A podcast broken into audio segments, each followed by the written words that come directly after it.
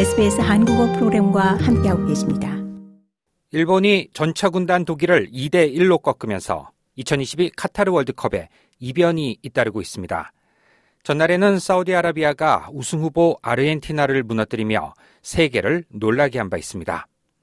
일본 축구 국가대표팀은 호주 동부 표준시 기준으로 오늘 0시 카타르 도하에 위치한 칼리파 인터내셔널 스타디움에서 열린 2022 피파 카타르 월드컵 2조 조별리그 1차전에서 독일을 상대로 2대1 극적인 역전승을 거뒀습니다.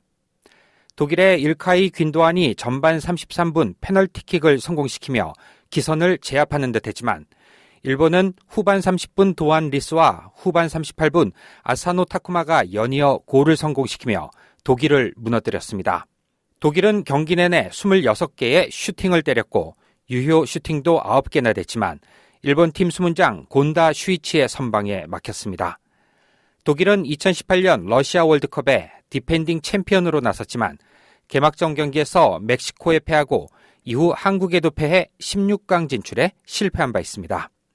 한지플릭 독일팀 감독은 일본에 1대2로 패한 후 끔찍하게 실망스러웠다고 말했습니다. 한편 오늘 새벽에 열린 조별리그 2조 1차전에서 스페인은 코스타리카를 7대0으로 완파했습니다. 스페인이 역대 월드컵에서 한 경기에 7골을 넣은 것은 이번이 처음입니다. 이 밖에 벨기에는 캐나다에 1대0 승리를 거뒀고 모로코와 크로아티아는 0대0 무승부를 기록했습니다.